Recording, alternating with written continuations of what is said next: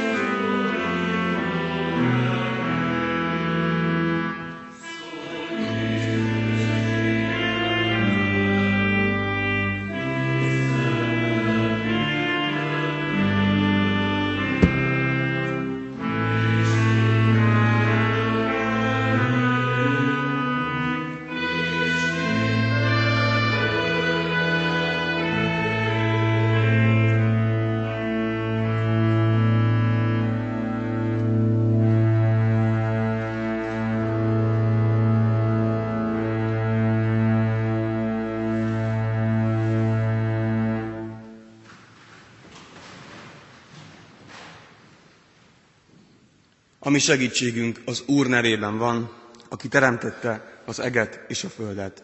Amen. Jöjjetek, imádkozzunk!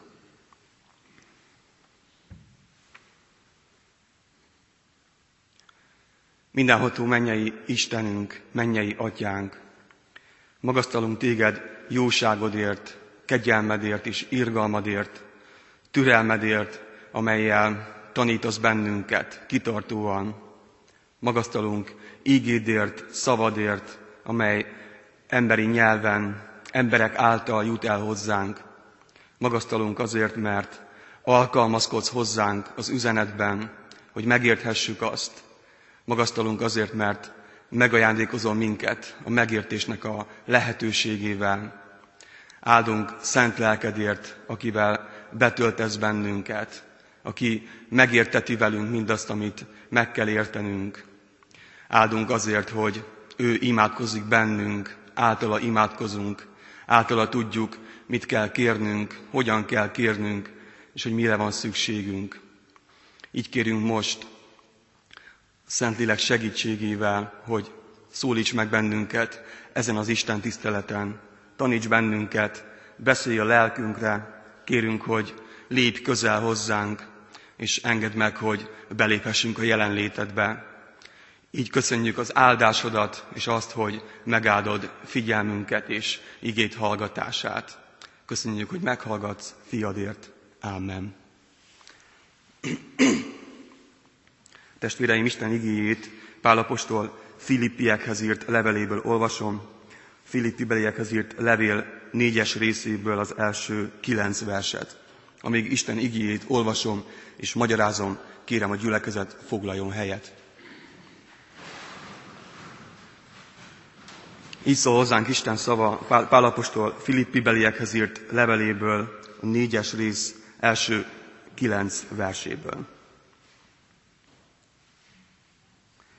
Azért tehát testvéreim, akiket szeretek, és akik után vágyódom, örömöm és koronám, így maradjatok meg az Úrban, szeretteim. Evódiát intem, és szüntükét is intem, hogy legyen közöttük egyetértés az Úrban. Sőt, téged is kérlek, hűséges munkatársam, segíts nekik, akik együtt küzdöttek velem az evangéliumért, Kelemennel és a többi munkatársammal is, akiknek a neve benne van az életkönyvében. Örüljetek az Úrban mindenkor. Ismét mondom, örüljetek.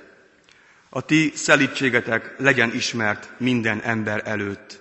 Az Úr közel. Semmiért se aggódjatok, hanem imádságban és könyörgésben mindenkor hálaadással tárjátok fel kéréseiteket Isten előtt.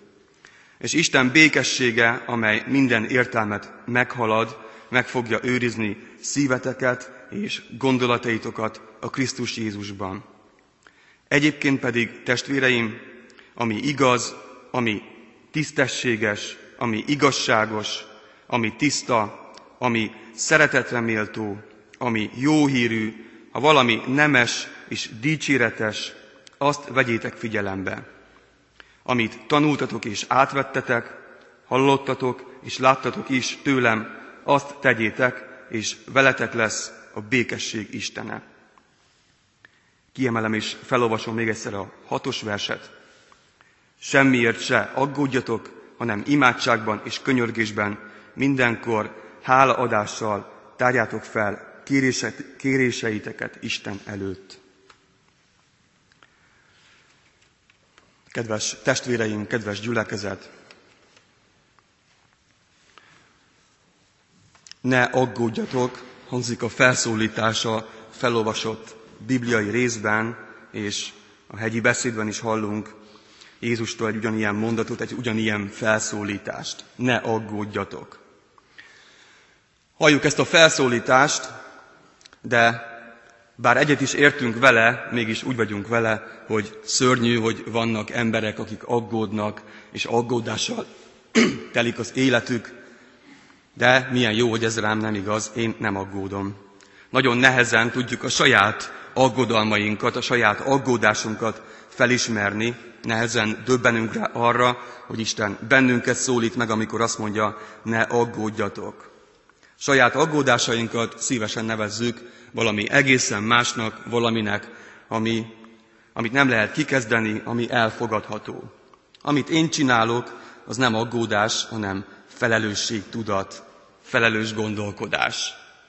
Én csak azért gondolkodom így, és csak azért tartom számon mindenkinek a problémáját és ügyeit, és azért figyelek olyan sokat arra, hogy merre tart az életem, mert én felelős vagyok az életemért, felelősség teljes vagyok, felelősen élem az életem. Kinek lehet ellenvetése egy ilyen felelős emberrel szemben? A felelősség, a felelősség vállalás valami pozitív dolog, nem lehet elmarasztalni. De vajon a, a felelősség tudat, vagy a felelősség vállalás, a felelős gondolkodás mögött nem az aggódás húzódik-e meg mégis valahol a háttérben, nem aggodalom-e mégis az, amit mi felelősség tudatnak, vagy felelős gondolkodásnak, felelős életvitelnek mondunk és tartunk saját magunk kapcsán. Nem aggódom, csak biztos, ami biztos. Megpróbálok mindent a kezemben tartani. Valaki azt mondta, hogy a, az aggodalom olyan, mint a hintaszék. Teszünk valamit, csak nem jutunk sehová sem. Honnan lehet tudni, hogy az, amit teszünk, az, az aggódás-e, aggodalom-e, onnan, hogy vezete valahová, segít-e abban, hogy az életem előrébb lendüljön, hogy előre haladjak több lesz-e, jobb lesz-e az életem, vagy mások élete attól, amit teszek, vagy csupán saját magamat kötöm le, saját magamat foglalom le azzal, hogy aggódom. Aggódom, hiszen szeretem azokat, akikért aggódom. Az aggodalom olyan, mint a hintaszék, teszek valamit, de nem jutok sehová sem. Ha aggódásaink mélyére nézünk, három dolgot találunk ott a legmélyén, legalábbis én három dolgot fedeztem fel aggódásaim mélyén. Az első, én akarom irányítani a világ menetét, befolyásolni, hogy mi hogyan alakuljon. Azért aggódom, hogy vajon úgy fog-e alakulni, ahogyan én szeretném. A második, én akarom a kezemben tartani a családom, szeretteim dolgait, szeretném befolyásolni, szeretném, ha minden úgy alakulna, ahogyan azt én jónak gondolom, ezért aggódom. És a harmadik, én akarok lenni saját életem ura, kontrollt akarok gyakorolni az életem fölött, mindent a kezemben akarok tartani, nem akarom, hogy bizonytalanság legyen abban, hogy az életem merre felé tart. Kicsit mélyüljünk el ebben a három dologban, ami az aggódások mélyén húzódik meg, mert ha azt mondja az Úr, ne aggódjatok, akkor meg kell értenünk, hogy tulajdonképpen mit jelent az, hogy aggódni, mert úgy tudjuk teljesíteni ezt a felszólítást, és úgy értjük meg, hogy Isten miért mondja nekünk azt, hogy ne aggódjatok. Én akarom a világot, a világ menetét irányítani. Van egy vágyam, van egy elképzelésem arról, hogy mi lenne a jó, majd azért aggódom, hogy vajon úgy lesz-e, ahogyan elképzeltem. Ezt még egyszer elmondom, mert nagyon logikusnak tűnik, de hogyha így meg van fogalmazva, akkor rádöbbenünk, hogy mennyire a feje tetejére van állítva ez a logika. Van egy vágyam és elképzelésem arról, hogy mi lenne a jó, majd azért aggódom, hogy vajon úgy lesz-e, ahogyan elképzeltem. Tehát amiért aggódom, az a saját elképzelésem beteljesülése. Beteljesül-e az én vágyam és elképzelésem. Természetesen nagyon gyakran megtörténik velünk, hogy nem úgy alakulnak a dolgok, mert a világ másként működik. Volt ugyan egy vágyam, volt egy elképzelésem arról, hogy hogyan lenne jó, hogyan lenne ez helyes, hogyan lenne teljes, de nem úgy alakult. Lehet, hogy ahogyan alakult, az is jó, de bennem már egy keserű érzés van, mert szerintem az úgy lett volna jó és helyes, ahogyan én elképzeltem. A dolgok általában másként alakulnak, nem tudunk mindent befolyásolni, nem tudunk mindent a kezünkben tartani. Valamit nagyon nehezen értünk meg, és ez pedig az, hogy a, a vágy az nem tény. És ezért a feje tetejére állított ez a logika. Van egy vágyam és elképzelésem, egy vágyam, szeretném, hogy ez történjen, és azért aggódom, hogy vajon ez a vágyam beteljesül-e. De a vágy az nem tény. Attól, hogy nekem valami a vágyam és elképzelésem, még számtalan más dolog is történhet, amelyre nem számítottam, és amely ugyanúgy jó, és amely ugyanúgy betölti a rendeltetését. Jó, hogy így van. Aggódásunk céltalan és értelmetlen.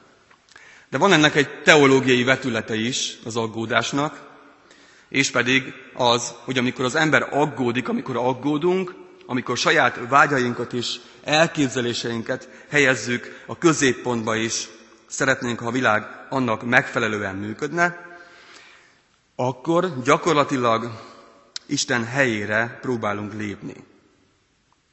Én akarom irányítani a világot, legalábbis azt a világot, amelyre hatással lehetek, amely engem körülvesz, én akarom befolyásolni, én akarok a gondviselő lenni, én tudom, mi a jó és mi a rossz. Isten helyére lépek. Az ember ugyanakkor nem képes elviselni azt a terhet, amit ez magában hordoz. Rettenetesen nagy teher, hiszen az ember képtelen a gondviselő szerepben betölteni ezt a szerepet. Isten a gondviselő. Amikor aggódom, és amikor a kezemben akarom tartani a világ folyását, a világ menetét, akkor gyakorlatilag azt tagadom meg, hogy Isten az, aki gondot visel. Hogy lehet, hogy úgy fog alakulni, hogy erre nem gondoltam. Lehet, hogy másként alakulnak a dolgok, de tudom, hogy Isten tudja, hogy mire van szükségem nekem. Mire van szüksége ennek a világnak körülöttem, annak a világnak, amire befolyásom lehet. Hogy engem is Isten használ fel arra, hogy eszköze lehessek abban a szűkebb értelemben vett világban, amiben benne vagyok, és amire hatással lehetek én is. Isten eszközeként. Nem én döntöm el, mire van szüksége a körülöttem lévő világnak, az én világomnak, amit beláthatok. Az Istenbe vetett hit és a gondviselésbe vetett hit az, ami, ami itt valahogy kikerül a középpontból, és az én saját gondviselésem kerül a helyére. Jézus a hegyi beszédben azt mondja, hogy a, a mező liliomainak az öltözködését Isten adja, és hogy milyen szépen öltözködnek.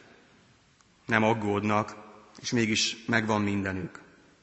Isten visel gondot ránk. Amikor a világ menetét próbálom befolyásolni és arra hatást gyakorolni, a kezemben tartani, saját vágyaimat és elképzeléseimet megtenni a középpontnak, akkor elfelejtem, hogy Isten a gondviselő Isten. Nagyon könnyen mondhatjuk azt, hogy hát igen, hogyha valaki nem keresztény, akkor ebbe, ebbe a hibába beleeshet, hogy így él, de milyen jó, hogy valaki keresztény, mert akkor nem esik bele ebbe a hibába. Én keresztény vagyok, lelkész vagyok, mégis magamban felfedezem, hogy mennyire jellemző rám az, hogy szeretnék mindent a kezemben tartani. Szeretném, ha a dolgok úgy alakulnának. De most már vészesen közeledve a, 30, a 30-hoz, egyre inkább értem meg azt, hogy milyen nagyszerű dolog az, hogy a dolgok egészen másként alakulnak, mint ahogyan én elterveztem, ahogyan, amire vágytam, amit elképzeltem, vagy talán részben megvalósult, de egészen más módon, számomra elképzelhetetlen módon, és mennyivel jobb, mint ahogyan én elgondoltam azt. Isten sokkal jobb gondviselő, mint mi emberek vagyunk. Ráadásul még ennél a pontnál elmondhatjuk azt, hogy ugye ez nem más, mint egy kompetencia vita, és nem hiszem, hogy Istennel érdemes egy ilyen vitába belekeveredni. A második dolog, amiről, amit említettünk, az, hogy a kezemben akarom tartani a családomnak a dolgait. Én akarom irányítani a családomnak a, az ügyeit. Itt is jellemző az, hogy van egy elképzelésem, hogy hogyan lenne az én családom sikeres. Hogyan működne jól, hogyan lenne minden rendben ebben a családban. A családon belül a, az aggódás, a bizalmatlanság a másiknak az irányába. Amikor valakivel szemben aggódóan viszonyulok, egy családtagommal szemben, akkor azt fogalmazom meg felé, kimondatlanul, indirekt módon, hogy én nem bízom meg abban, hogy te tudod a saját életedet irányítani. Nem bízom meg abban, hogy te tudsz felelősen dönteni. Úgy érzem, hogy segítenem kell, ott kell lennem mindig mellett, és vigyáznom kell arra, nehogy valami, valami butaságot tegyél. Bizalmatlanság, ami arra irányul, hogy nem hiszem, hogy a, a családtagom is el tudja dönteni, hogy, hogy mi lenne a helyes. Bizalmatlanság, hogy nem hiszem, hogy a családtagom tudja, mikor van szüksége segítségre, és akkor majd segítséget fog kérni, hogyha úgy érzi, hogy én kompetens vagyok ebben a dologban. Én csak aggódom, ezért hívlak tíz percenként. Én csak segíteni akarok, ezért aggódom. Valójában nem bízom abban, hogy a családtagjaim képesek egyedül is megbirkózni a kihívásaikkal. Így lesz az aggódásból folytogató, mindent a másiknál jobban tudó, Istent játszó önkény uralom. Én csak aggódom. Hogyan lesz ebből az aggódásból, ebből a saját magunk számára szeretetként megfogalmazott érzésből valami olyasmi, ami épp hogy nem segít, hanem akadályozza a családtagomat abban, hogy el tudja dönteni azt, hogy mi az, ami helyes, és mi az, ami helytelen. Kezemben akarom tartani a családom dolgait. És ha még egyet tovább is lépünk ebben a témában, érdemes megemlíteni azt, hogy, hogy mennyit, mennyit aggódunk a gyerekeink, hogy a szeretteink miatt a betegség tekintetében, hogy mi lesz, hogyha valamilyen betegség ér bennünket, hogy valamilyen szenvedés vagy csapás. Ennek a kapcsán valaki azt mondta, hogy általában olyan dolgokért aggódunk, ami soha nem fog bekövetkezni. Mint a hintaszék, teszünk valamit, de nem jutunk sehová sem. Sosem fog bekövetkezni azoknak a dolgoknak a többsége, amelyekért a családunk kapcsán aggódunk, mi mégis azért aggódunk, és ezzel tölt, töltődik ki az életünk. Én csak aggódom. És így lesz ez az aggódás, ez a, az egyébként szeretetből motivált érzés, valami folytogató, a másikat megfojtó és megkeserítő önkény uralom. Csak aggódom. Egyre inkább érezhetjük, hogy miért mondja azt Isten, hogy ne aggódjatok, ne aggódjatok. Hogy ez nem csak egy puszta érzés, az érzésen túl így valóságteremtő erő, amikor az ember aggódik, az aggódását kiterjeszti mindenki másra. Felfedeztem magamban, hogy én nagyon hajlamos vagyok átvenni mások, mások érzéseit, vagy, vagy viszonyulását, és mindjárt, hogyha valaki ideges vagy, vagy feszült, akkor én is feszülté válok. Igyekszem ezt irányítani. De ránk emberekre egyébként is jellemző, hogy a mások érzéseivel szívesen azonosulunk, és észrevétlenül is, főleg, hogyha szeretjük őket, vagy sok időt töltünk velük együtt. Hogyha én egy aggódó hozzáállással nevelem a gyerekemet, egy aggódó hozzáállással viszonyulok a házastársamhoz, akkor ezt az aggódó hozzáállást átadom akaratlanul is a családtagjaimnak, megteremtek egy olyan valóságot, ahol valami olyasmiért aggódunk, vagy egy olyas, olyasmi tölt el félelemmel, ami valószínűleg soha nem fog bekövetkezni. Saját magunkat bezárjuk valamilyen ketrecbe, valamilyen zárkába, nem, nem tudjuk így megélni a szabadságunkat. Amikor azt mondja Isten szava, hogy ne aggódjatok, akkor azt mondja, hogy, hogy legyetek szabadok, mert ez a kettő nem működik együtt. Én csak aggódom, az azt jelenti, én nem tudok szabad lenni. Nem, tudom, nem tudok szabad lenni attól, hogy mindent a kezemben tartsak. És a harmadik dolog a saját életemet a kezemben tartani, a saját életem urának lenni, erre irányul még az aggódásunk. Az aggodalom és az aggódás által motivált tettek az önmegváltásra tett próbálkozások. Arra tett próbálkozás, hogy saját magunkat váltsuk meg, saját magunkat húzzuk ki a saját magunk hajánál fogva. Hogyha végig gondoljuk azt, hogy például azért aggódunk, hogy, hogy vajon betegek leszünk-e vagy nem, akkor rájövünk arra, hogy nem tudunk befolyást gyakorolni erre, mert általában azok a betegségek, amelyektől félünk, azok, azokat a betegségeket nem lehet befolyásolni, nem lehet kivédeni. Mi mégis megpróbáljuk, és az olyan, mint amikor a saját hajunknál fogva megpróbáljuk magunkat kiemelni. Persze nem tudjuk, mert ez ugyanolyan, mint a hintaszék. Teszünk valamit, de nem jutunk sehová sem. Megpróbáljuk saját magunkat megváltani, saját magunkat megmenteni, saját magunkat biztonságba helyezni, biztonságba tudni, és minél inkább próbálkozunk ezzel, annál kevésbé érezzük magunkat biztonságban, és annál inkább aggódunk. Ez egy ilyen törvényszerűség. Állandó aggodalom.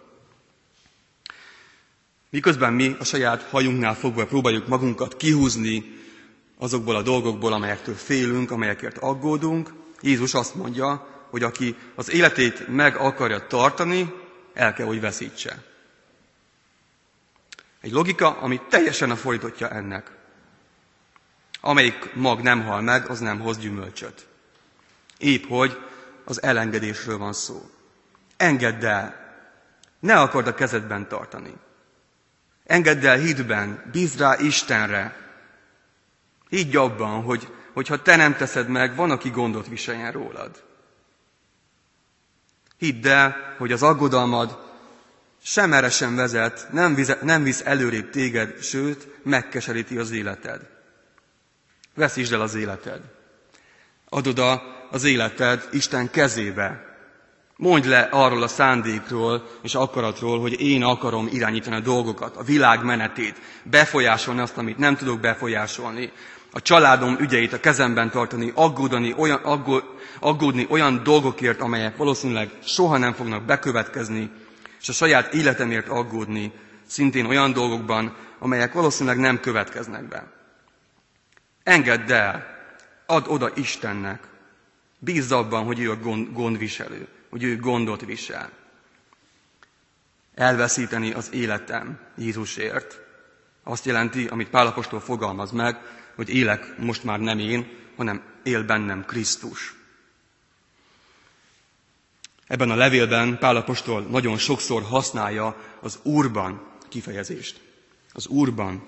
Örüljetek az Úrban mindenkor. Az Úrban örülni épp ezt jelenti, hogy Krisztusban vagyok. Élek többé nem én, hanem él bennem Krisztus. Az a Krisztus, aki, akiben bár volt egy egészséges félelem akkor, amikor már közeledett a, a kereszt halál, de imádságban Isten elé vitte. Uram, ha lehetséges, ez a pohár múljon el tőlem, de legyen meg a te akaratod. Legyen meg a te akaratod, épp ez húzódik meg az aggodalom kérdése mögött. A mi atyánkban rendszeresen imádkozzuk és ismételjük ezt a mondatot, hogy legyen meg a te akaratod. Ne úgy legyen, amint én akarom, hanem amint te. És amikor aggódunk, akkor mégis azt szeretnénk, hogy a dolgok úgy legyenek, ahogyan mi akarjuk. Úgy legyen, ahogyan én akarom. De vajon, ahogyan én akarom, az az Isten akarata-e? Azonos-e Isten akaratával? Kinek az akarata a meghatározó? Isten akarata, vagy az én akaratom? Krisztusban lenni azt jelenti, hogy belehelyezkedem Krisztus életébe, aki Isten elé vitte, hogyha félelem volt benne, de nem kerülte ki a szenvedést, nem kerülte ki az értünk hozott áldozatot. Az aggódás legtöbb, legtöbbször olyan tartalom, tartalommal bír, amelyben megpróbáljuk a szenvedést elkerülni. De van olyan szenvedés, ami elkerülhetetlen, ami szükséges ahhoz, hogy az ember, az ember felnövekedjék, hogy bölcsebbé váljon, ami szükséges ahhoz, hogy az életünkben előrébb léphessünk. Amikor ezeket a szenvedéseket kikerüljük, akkor gyakorlatilag egy helyben toporzékolunk. Az Úrban lenni, az Úrban oldódik fel az aggodalom. Csak benne nyugszik meg a szívünk. Mindenkor imádságban és könyörgésben, hálaadással tárjátok fel kéréseiteket Isten előtt. Ha aggódom, akkor, akkor imádkoznom kell. Még mindig aggódom, akkor újra imádkoznom kell. Teljesen mindegy, hogy hol vagyok, imádkoznom kell.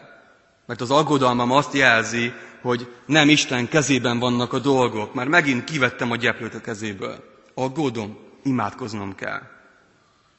Isten igéjét kell olvasnom, hogy megértsem, hogy mi történik bennem. Hogyan kellene a dolgoknak történnie bennem és körülöttem. Istenem, taníts meg rá, hogy hogyan ne aggódjam. Taníts meg arra, hogyan legyek szabad az életemben, hogyan bízzam rád a vezetést. Aggódom, imádkoznom kell. Aggódsz, imádkozz. Újra és újra imádkozz. Lehet, hogy egy ilyen aggódó típusú ember vagy. Akkor nagyon sokat imádkozz. Vidd oda Isten elé az aggodalmadat. Mert ő az, aki gondot visel. Az Úrban lenni ennek a megvallását jelenti, hogy Isten gondot visel. Van, aki gondot visel. Az én Istenem a gondviselő. Jöjjetek, imádkozzunk.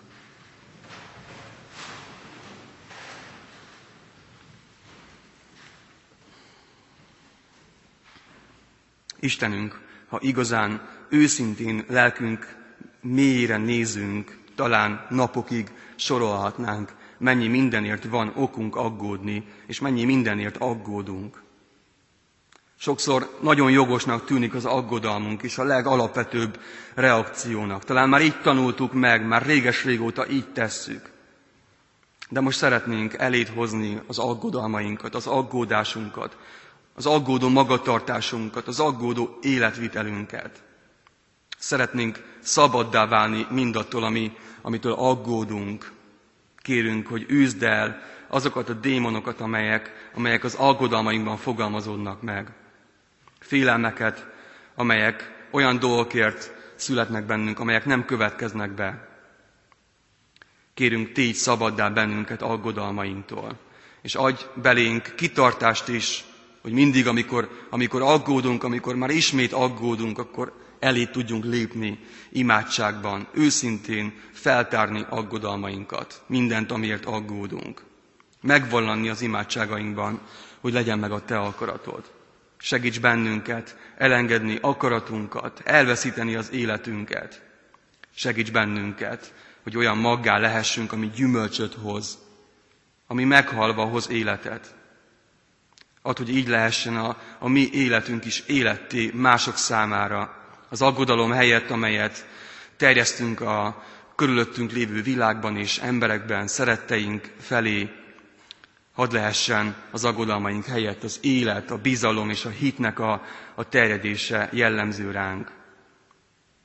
Segíts bennünket növekedni a hitben, megvalani azt, hogy, hogy Te képes vagy vigyázni ránk, képes vagy a világot, az életünket, családunk ügyeit irányítani, Ad, adj belénk hitelt, hogy benned lehessünk, az Úrban lehessünk, és benned minden aggodalom és félelem, ami bennünk volt, köddé legyen, hadd lehessünk szabadok tőle.